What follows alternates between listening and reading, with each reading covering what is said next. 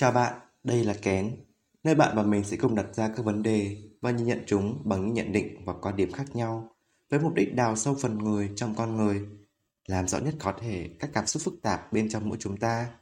Từ đó, tìm ra câu trả lời cho một câu hỏi muôn thuở rằng bạn thật sự là ai?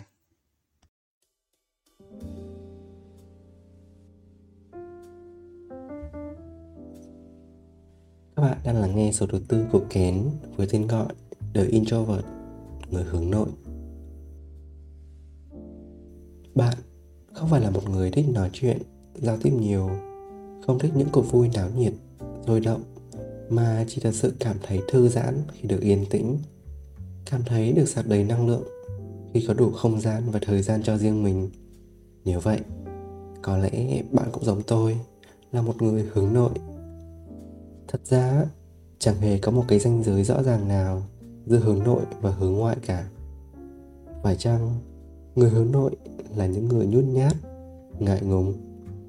Người nhút nhát sẽ tự tránh mình khỏi xã hội bên ngoài vì họ sợ hãi, không tự tin. Nhưng người hướng nội thì khác.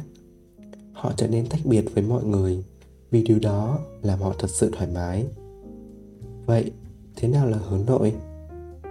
Người hướng nội có khuynh hướng quan tâm đến cuộc sống tinh thần của chính bản thân mình. Họ không cố gắng tìm kiếm sự chú ý, cũng chẳng mấy khi bận tâm đến cuộc sống của người khác.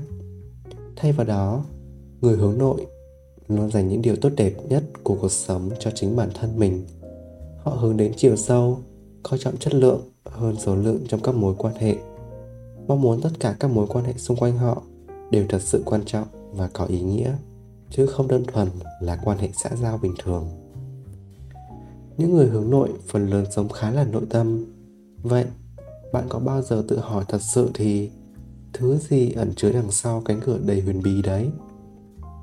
Người hướng nội không gặp khó khăn trong việc kìm nén, giữ cảm xúc trong lòng, ít khi thể hiện, chẳng phải vì ít nói, mà họ vì chẳng biết phải bày tỏ tâm tư cảm xúc của mình như thế nào.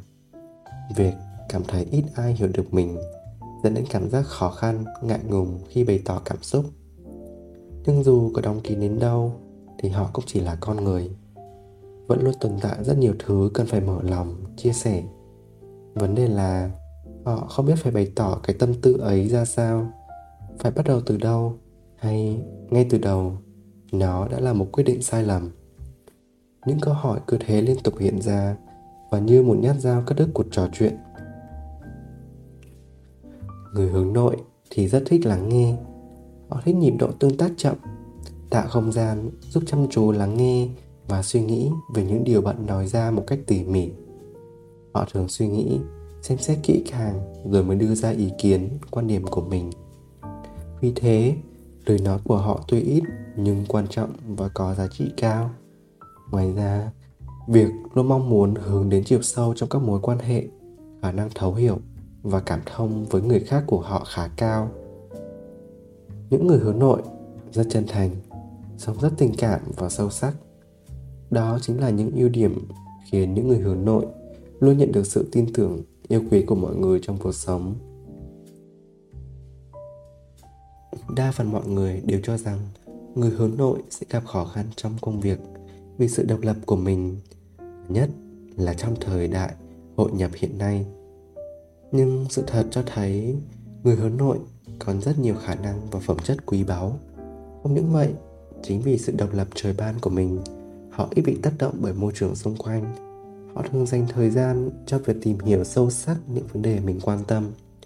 Vì vậy, người hướng nội có tư duy mạch lạc, trở thành luồng gió mới và nhiều ý tưởng mới lạ và những sự đột phá.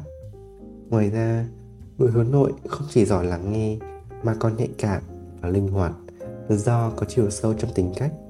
Điều đó làm cho khả năng quan sát và tư duy của người hướng nội rất tốt. Họ giải quyết vấn đề bằng cách cẩn thận, tỉ mỉ, chú ý đến từng tiểu tiết thay vì vội vàng hấp tấp. Họ thường chậm rãi quan sát, nhận biết và từng bước đánh giá mọi thứ xung quanh một cách chính xác, rồi mới quyết định hướng giải quyết.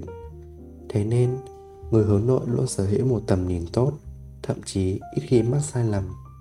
Bên cạnh đó, người hướng nội cũng gặp nhiều khó khăn trong cuộc sống. Cảm giác lạc lõng, cô đơn tột cùng khi ở trốn đông người là điều họ phải trải qua nhiều lần. Thật buồn biết bao khi không thể tận hưởng một cách trọn vẹn một buổi tiệc như bao người. Đôi khi họ giữ cảm xúc của mình quá nhiều, làm mọi người không hiểu được nội tâm của họ, làm cho họ càng thu mình lại. Nhưng thật sự trong tận đáy lòng họ chỉ mong có một người có thể lắng nghe, thấu hiểu họ, chấp nhận những điểm khác biệt về tính cách và suy nghĩ với những người khác. Nếu bạn có một người bạn hướng nội, hãy lắng nghe họ nhiều hơn nhé. Cảm ơn các bạn đã lắng nghe Kén Podcast. Mình là Quang Trung. Chúc các bạn có một buổi tối tốt lành.